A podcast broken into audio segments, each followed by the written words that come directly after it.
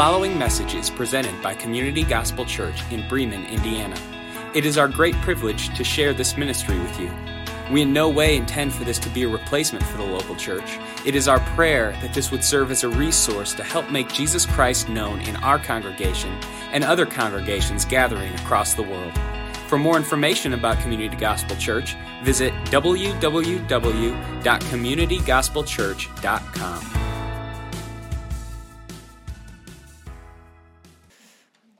right, if you would open up your Bibles. Uh, we're in Genesis chapter 12, first book of the Bible.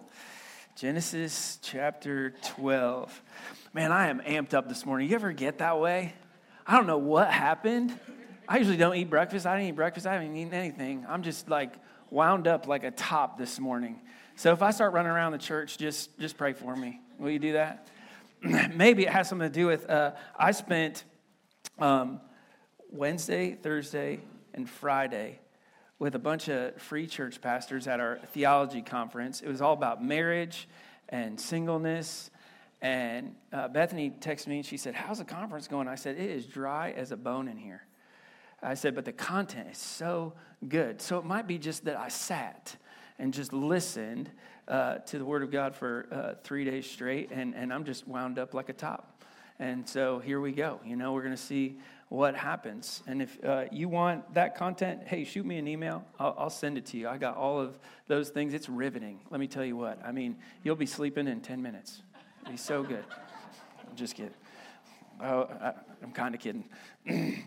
One of the speakers couldn't make it. This is totally like, you don't need to know this, but I'm going to tell it to you anyway. One of the speakers couldn't make it. So, the, so uh, our guy, his name's Greg, he gets up there and he's like, hey, he can't make it, but we, he's going to record it. And we're like, oh, okay. So sure enough, he recorded it on his iPhone.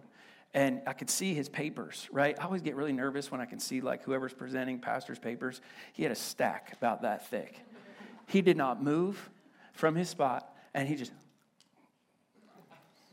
And I thought, 50 minutes, this guy is going to talk.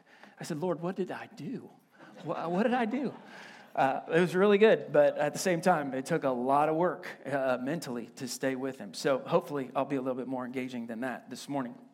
Let's backtrack uh, from Genesis chapter 12 over to Genesis chapter 11 and get a running start on how we arrive in Genesis chapter 12. In Genesis 11, we learn of the Tower of Babel, a place after the great flood from Noah and the ark where prideful pagan humans are united in their language as well as their purpose. And as they're united, what's their plan?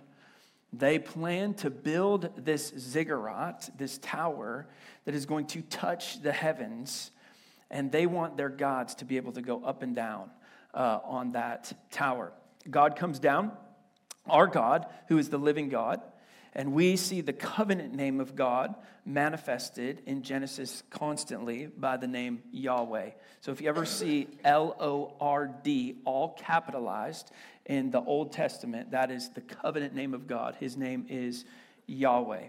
And Yahweh sees what happens. He transpire or he uh, he um, intervenes and he confuses the people's languages. He scatters them all across the earth. Now, what's interesting in the Tower of Babel is the people are supposed to do that, right?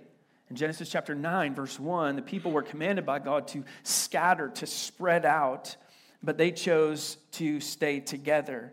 And when they're staying together, they did things against what God called them to do. The Tower of Babel, the Tower of Babel, excuse me, signifies human arrogance. So last week we talked a lot about pride. What is pride? How do we overcome this problem that we have about pride and self-reliance? And as we unpack pride, it really moves us into Genesis 12. This is a pivotal moment in Genesis because this is where humanity seems helpless. If you remember last week, I said, you know, you get to the end of the story in chapter 11 and you think to yourself, where's the hope? I mean, it's really just like flat. Where's the salvation? In Genesis chapter 3, God tells Eve that there's going to come this individual who is going to crush Satan. And it was a promise that was to her and then to her generations and all of the people that transpired. And all in Genesis were wondering, where is the one who will crush Satan? And if you get through Genesis 11, you look at it and you think to yourself, man, he's not coming, which is really what a lot of people think today who follow Jesus. They think, where is this guy that you constantly say is coming back again? And we have hope that he is going to come. All God's promises come true. And here comes in Genesis chapter 12, there's a guy named Abram. Some of you know him as Abraham. He is a descendant of Shem. And Abram is called out of a pagan world. He's really somebody who shouldn't be who he is. I mean, his background is so twisted. He comes from pagan parents, he comes from all of these problems. He's lost a brother. There's things that have transpired in his life. And God makes astonishing promises to Abram that will become the Abrahamic covenant. God makes a promise, a covenant with him. And really, in chapter 12, it contrasts so much of what happened in chapter 11. Because here, God's redemptive plan is going to come to fruition. He's going to bless humanity through a chosen lineage, a chosen people. And there's going to be an importance of faith. Abram's going to be asked, Will you leave everything to follow me? The same command, the same question that Jesus asked for us. Would you leave everything to follow me? Would you do that? Abram is the embodiment of faith. So many other passages of Scripture speak about Abram.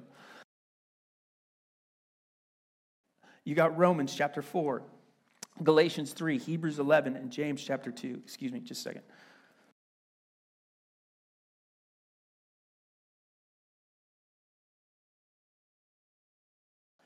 And so let's look at why. Genesis chapter 12. A few words today about biblical faith and what it looks like for us to hope in the Lord. Genesis chapter 12, verse 1. Now, the Lord, there it is, see, L O R D, all capitalized, Yahweh, covenant God, said, we don't know how he said it, by the way. We don't know if this is verbal or if this is uh, a nonverbal. Regardless, God speaks to his people. And he says to Abram, Go. Interesting, Matthew 28 says, Go. From your country and your kindred and your father's house to the land that I am going to show you. There's a command here with a promise. The same word that summons the cosmos into existence, Genesis 1, 2, and 3, the Lord said, now commands a common man named Abram who would bring a nation into existence, a covenant nation. Abraham's chosen by Yahweh for unknown reasons. We have no idea. This is a question I have when I get to heaven. Why did you pick Abram? And God will say, Because my plans are my plans. They're not like your plans. My thoughts are my thoughts. They're not like your thoughts. Abraham's chosen for whatever reason. We can only look at it and say, This is God's sovereignty, this is his divine wisdom.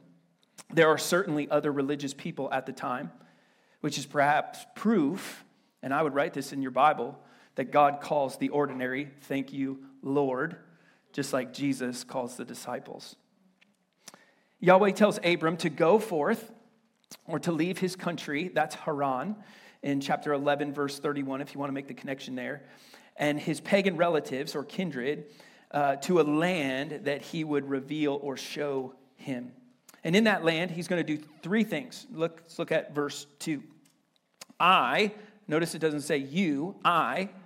Speaking of our covenant God, Yahweh, I will make you a great nation. I will bless you. I'll make your name great. Now, notice he's not saying, I'm going to make you famous so that you'll be famous. You're going to be famous why? So that I'm famous. And then you will be a blessing. Verse 3 I'll bless those who bless you. That's why we partner with Israel, by the way, in case you ever wondered why we support Israel so much.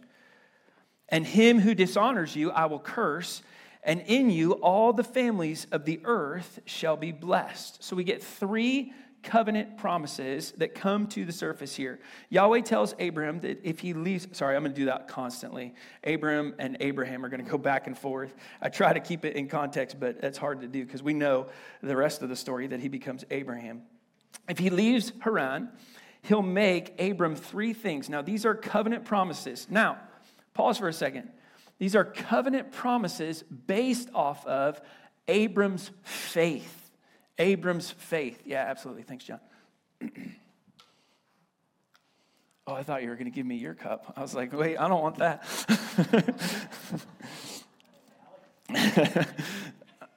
now, these are all on his faith. So, faith is two things here. Number one, faith is trust, then faith is obedient. Can you track with me? Faith starts with trust, then it moves into obedience. And here's how Abram is to be obedient. Number one, a great nation. Number two, a blessing for Abram. In other words, it will go well with you because you're doing what I am telling you to do. And then three, a great name, numbers and significance. Now, based on this obedience, God gave Abram three promises bless those who bless him, curse anyone who would treat him lightly, and bless the families of the earth through him. Can you do it in other words? Absolutely. In other words, to bless or curse Abram was to bless or curse Yahweh. Isn't that interesting? If you bless or curse Abram, you bless or curse Yahweh. The third promise is what I would say is the most important. I don't want to rank God's promises, but I'm going to here because it takes its greatest fulfillment in Jesus. He is the ultimate blessing to the world. So in your Bibles, you should write Galatians chapter 3 and Romans chapter 9 at the end of verse 3 in Genesis chapter 12 because Jesus is the fruition of this promise. Thank the Lord we have the rest of the story. Now, in the ancient Near East, a name wasn't just a label, but it was a revelation of character. I tried to uh, do this with my kids way back when they were uh, little. I tried to tell them that a great name is something that is significant.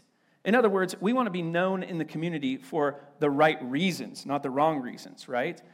Now, back in my hometown, I think I was known for the wrong reasons. and here, uh, we want to be known for the right re- reasons. Your name is a revelation of your character. A great name didn't just mean fame, it meant social esteem or superior character. What would people say about your character? Now, God blesses Abram to be his blessing bearer. The same should be said about us in our character. Would people say about you that they have received the glory of God upon their life, and so they give back that glory to the people they interact with? Or would they say, You're more of a glory getter than a glory giver? Abram is a glory giver. Now, Bruce Waltke, who's a commentator, said the procreative intentions of divine blessing, this is God's blessing, are always within the context of loyalty to the spiritual transformation, not of self, but to future generations. Mom and dad, grandma and grandpa, track with me here for a second. You know what he's saying? You've been blessed by the Lord so that you can bless others, starting with your immediate family. A great name is to be lived on from generation to generation to generation to generation. Say it another way. Okay. The blessings of Yahweh to Abram are given for creating new life, staying faithful for himself and for future generations yet to come. Can I unpack this in a way that might be really close to home to some of us? Some of us in my generation are a little frustrated watching parents who have walked away from the faith that they so adamantly positioned themselves for when we were young. And they said, Church is important. We're going every time the church doors open. And we were there. And we continued to go. But for some odd reason, they left. Why? That's a warning for us raising kids right now that we should pray that our faith stays grounded and founded, not just vertically, but also horizontally, connected to the church. Abram has to believe all of this. He takes the blessings of God seriously, responsibly. He thinks they're going to affect the future generations in a divine way. Older generations, if you think your participation in this place is something that is passive and that we're not watching, that's not true. There is nothing better than a seasoned saint who makes church a priority. We're watching. Kids are watching. Generations are watching. Abram's family is watching. Now, Abram's faith is leaving. What is he leaving? He's leaving earthly things, land, people, family, to a land that we know little about. Can you imagine a moving company showing up to your house and saying, Hey, we see you got your stuff all boxed up. Where are we going? I don't know. God will tell me. That's exactly what's transpiring here. Abram is all packed up and he's ready to go and he's waiting for the Lord. Now, like Abram, a blessing or curse comes from being faithful or faithless. This is the central theme of Genesis. This is something that was so desperately needed in those first 11 chapters of the text. We must respond to Yahweh like Abram does. First, in faith. So, how do we start our journey? We confess with our mouth and believe in our heart that Jesus Christ is Lord because we have the rest of the story, right? So, that's the start. And then, two, we put that faith into action. I think that the walk with God is left foot, right foot. Left foot is trust, prayer. Lord, show me where you want me to go. Right foot, walking in that and being willing to be redirected if and when needed. This is how we see God's commands and promises come to fruition, not just by sitting, it's always in action. Some people look at this and they say, I don't see my faith being manifested a whole lot in my everyday life. Well, maybe you're timid with your faith. Maybe there's not action that is being done in order to see faith flourish. You can't pick fruit if you don't plant seeds. Verse 4. so, Abram, I love this passage of scripture, by the way, he went. All right, Lord, here we go. Now, he didn't, it doesn't say that he went where he wanted to go. It says it went, he went as the Lord, L O R D, covenant Lord, had told him. Now, some people tag along with him. Verse 4, second part Lot went with him. Abram was 75 years old, so you can still move for the Lord when you're older. And when he departed from Haran, and Abram took Sarai, who will become Sarah, his wife, and Lot, his brother's son Oh, so we learn about Lot there, okay, and all their possessions that they had gathered and the people that they had acquired in Haran, and they set out to go to the land of Canaan. This is a faith filled journey of hope. In an act of faith, underline it twice, Abram went. That means he walked. He walked as Yahweh told him. Now, his walk is transformed from relocation to a pilgrimage of faith to looking for the heavenly city. For those of you who haven't read uh, John Bunyan's Pilgrim's Progress, it's really prevalent in this text. It really rings true. If you haven't read that yet, make sure to pick that up. Uh, pick up the new version, by the way. The old version, you'll be lost in two seconds. You'll be like, Pastor Jordan, why'd you recommend this to me? I'll be like, You picked up the wrong version. Now, when scripture says that Lot went with him, it means he's simply tagging along for his own accord. And this is going to be disastrous later on down the road. Moses should have, t- or not Moses, uh, Abram should have told him to stay. but when Moses, who is our author, makes note of Abraham's age, he's showing a decreasing lifespan after the flood. There was a man in chapter 11, verse 13, lived 438 years. Let me just walk you through this. Abram, Abram's going to live 175 years. Genesis chapter 25 talks about his death. Jacob lives 147 years, Joseph 110, and by the time of Moses, about 70 to 80 years, which is the new normal. The average person in our uh, life right now lives to be about 76. So Abram goes with his wife and Lot, and he takes their personal possessions. And uh, notice here it says the people they had acquired. Possibly these are converts Maybe, maybe not, but they set out to the land of Canaan. Now, not to infringe on the rights of others, this group keeps to the hill country, to a sacred site. Let's look at this in verse 5. When they came to the land of Canaan, Abram passed through the land to a place of Shechem, to the oak of Moreh. And at the time, the Canaanites were in the land. Now, Canaanites are bad people, okay? Verse, uh, we'll just stop there for a second. Let's talk about this oak. Moreh means teacher. Abram's about to learn a lesson. Whenever you pause, God teaches you a lesson.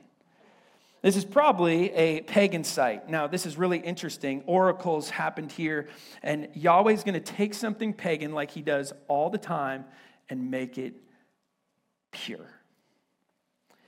He appears to Abraham, uh, and he's going to sanctify it in just a second, verse 7. But the oak of Moreh is perhaps an oak tree whose great height made it the perf- preferred place of worship. Every time I read this, I don't know why I think about this. Maybe you'll think about this too. I think about the Winnie the Pooh tree. Just every time. I think, oh, that's probably what it looked like. I'm probably totally off, by the way, just, just saying. But in the Old Testament, um, a lot of pagans worshiped in this manner. They worshiped fertility gods under the trees. They thought the tops of the heavens were considered a connection between heaven and earth, which happens a lot, right? Tower of Babel, um, we see that happen. People thought that they needed a, a ladder per se, which is going to come up later on down the road, just a little precursor to that. And they also thought this was a place of revelation. Now, you might look at that and you may think, people don't do that anymore. That's not true. As a matter of fact, those of you who were from the 60s and 70s remember the great acid boom. Uh, that's coming back, actually. Uh, our um, generation is, is starting to um, go down a path of psychedelics to find new revelation. And they believe that it's within them. They're not seeking anything that is scriptural, they're seeking themselves. So, really, this passage of scripture hits in our society big time. Now, Abram at Shechem, uh, if you want to circle Shechem, that's an ancient city regarded as being the heart of Canaan. It's going to appear again in Joshua chapter 20, and it shows his faith is a hopeful faith. Our faith needs to be a hopeful faith. His hope is in the Lord's promise of a future offspring, that one that will crush the serpent's head. A hope that God will again speak to him, which he will. Now, notice this. While Abram's still worshiping, because here's, here's the crazy thing he's worshiping according to how he used to worship, the customs of his time. But the content of his worship has changed significantly. It's interesting, when people come to know the Lord, we automatically think they, like, they understand this whole thing and how it works. But in reality, what's transpired is the content of their worship has changed. Be patient with people who are new believers. It takes some time. Abram's faithful worship is now longing for, hoping for a heavenly city. Now, the book of Hebrews, which we're going to study later this year, gives us great insight to Abram's life. In chapter 11, verse 10, it says, He was looking forward to the city that has foundations, whose designer and builder is God. Same is true for us. Like we're Abram in the story, waiting, walking, hoping for the heavenly celestial city. Abram, by faith, is completely dedicated to Yahweh. He's hopeful for the future, found in his covenant promises. Whatever you watch, make sure that you keep in mind that we are always hopeful for that which is to come, no matter how hard this life gets. We do not look at it and say, oh, this world is so bad. I say, let it be bad. Let's make it worse. Because the worse it gets, the better it gets for us as soon as Jesus comes and calls us home. But in the meantime, I'll, still faith, I'll stay faithful to the call of calling people who are sinners out of that darkness into the glorious light. Now, these promises that were given to Abram will continue to endure through generations, long after the years of infertility. So, Abram's faith and his hope is in a future seed that will be holy, that will be righteous, and will bring salvation to the nations. This is a promise of God that comes to fruition in Christ. If you want to, write that down. All of this comes to fruition in Christ. The Old Testament just points to Christ who came, the New Testament points uh, to Christ who came, who will come and who came. Now, hope is found in our journey when we place our faith in Christ. Have you done that? There's many of us who sit in church every single week, and I don't know if we're believers. I think we have head knowledge of who God is, but we do not have heart transformation based off confession of sin and repentance of that sin, trusting in Christ as our Savior. Something to think about. All right, verse 7. Here comes an act of worship and then some application. then the Lord appeared to Abram. How? We don't know. And he says, audibly, inaudibly, we don't know. To your offspring, I will give you this land. And so Abram builds an altar to the Lord. Sound familiar? That's Noah, by the way. Who had appeared to him, and he worships. Now, at the oak of Moreh, at the time of the Canaanites, there were wicked and idolatrous people who descended from Noah's grandson, Cain. And they're in the land, all right? That's verse 6. Yahweh appears again to Abram. Now, this is called a theophany. Some people believe this is where Jesus shows up in the Old Testament. Uh, okay, like, be careful with that. That's all I'm saying.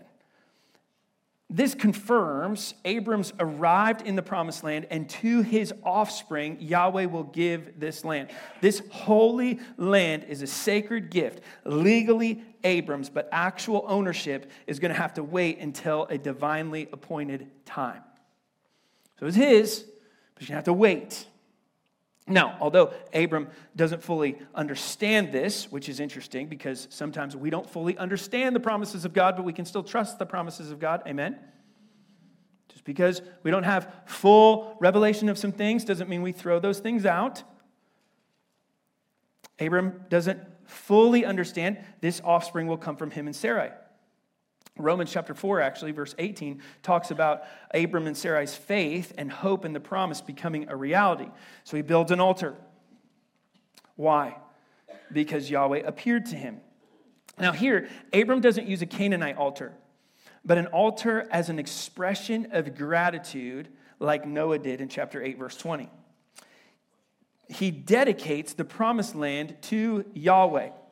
Now, this is going to become something that people do all throughout the Old Testament text. We're going to see altars built uh, uh all the time. Chapter 12, 13, 22, 26, 35, Exodus 20, Joshua 22. Now, in pagan religions, land and deity were inseparable. Here, Abram acknowledges God to be the Lord of the land and has chosen Abram to own it. So, what does that mean? I'll get there in just a second. Hold on, we got two, two more verses. Verse 8. From there, he moves to the hill country on the east of Bethel, and he pitched his tent. Now, that's interesting because if you were here last week, anxious nomads remove their tent stakes. But here, Abram makes a breaking of ground he pitched his tent with Bethel on the west and Ai on the east, and there he again builds another altar to the Lord, and he calls upon the name of the Lord. and Abram journeys on, still going towards the Negeb.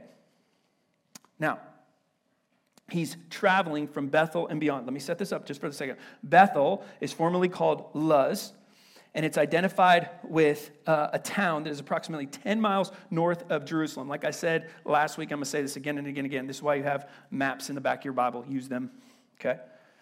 Only Jerusalem is mentioned more times in the Old Testament than this site right here. This is really important. This is a catalytic moment that's happening. Two, uh, one of the two capitals and cult centers of the northern kingdom, for those of you who know your Bible. Ai, verse 9, is usually identified as et-Tell, which is a large city east of Bethel. However, in Joshua chapter 7, he speaks of it as a small city, calling the traditional identification into question. Moses, our author, gives no reason why Abraham builds an altar between Bethel and Ai. We just expect it's for the purpose of staying in line with him. So, what we're saying here is Abram builds an altar moves, builds another altar. He's trying to make sure that he's constantly in line with what God has in store for him. He's checking himself, which is important for us too, as well. Now, for Israel, the call of Abram constantly demonstrates their promises were from God. All the things that we just read about in chapter uh, 12, verse 3 and verse 2 a great nation, a great land, divine blessing, sovereign protection. His appearance, his confirmation proves that Canaan is their destiny, but Yahweh demands a response by faith if this generation were to share in promised blessings. Can you put it another way? Yeah, absolutely. Ready for this? Here's a culmination of those verses. Faith takes God at his word and obeys him. Faith takes God at his word and obeys him. I told you I was at the theology conference this past week. I was so encouraged because every speaker, after they got done with presenting their thesis, were allowed to answer questions. Over and over again, guys would get up, ask a question, ask a question, ask a question. And these individuals who love the Lord would respond not with their own opinion, but with what God's word said. It was amazing how many times they're like, well, Genesis chapter 3 says this, 1 Corinthians chapter 12 says this, Ephesians chapter 2 says this, Galatians chapter 1. I listen to more people give responses based off what the word of God says than giving their own opinions on anything. Why? Because they know that their truth is not in them, it's in the Word of God. We stand alone on the Word of God. It is our sole matter of faith and practice, our final authority. We trust this Word. If you're not preaching this Word, then you're not preaching truth. Community Gospel will be a church that is founded, grounded on the Word of God. Period. This is our authority. And in faith, we take God's authority at His word and we obey it. Does that mean I fully understand it? Nope, not always. Matter of fact, there's some things that God tells me to do where I'm like, I don't know if that's a good idea. And He's like, Well, your track record says that you don't know what you're talking about. So let me give you five ways to apply these verses to life today. Number one, See faith, trust, and obedience as an act of worship. God says you don't have to know everything, you just need to know the thing. And it's an act of worship. For some of you in life right now, the divine path is so clear. You are walking on it, and you're doing a great job walking on it. And for some of us, we have no idea. We are fumbling and stumbling our way to the finish line, and that's okay. Continue to be faithful and obedient as an act of worship. This could be in your workplace, this could be in your home, this could be in a situation that you're dealing with right now. Trust the Lord. Do not compromise on your integrity. Number two, don't just trust in some of the promises of God, trust in all of them. There are so many promises of God. If you even Google these, you will see a laundry list of the promises of God that are given to us in faith. And those promises are for today, and they are for tomorrow, and they are for the next day, and they are for the next day, and they are also for eternity. So, what am I supposed to do with them? Well, here's a crazy idea print them out, put them everywhere. My beautiful, beloved wife puts scripture verses inside of the cabinets of our kitchen. I open it up to get a cereal bowl and I'm slapped in the face with Ephesians chapter 2.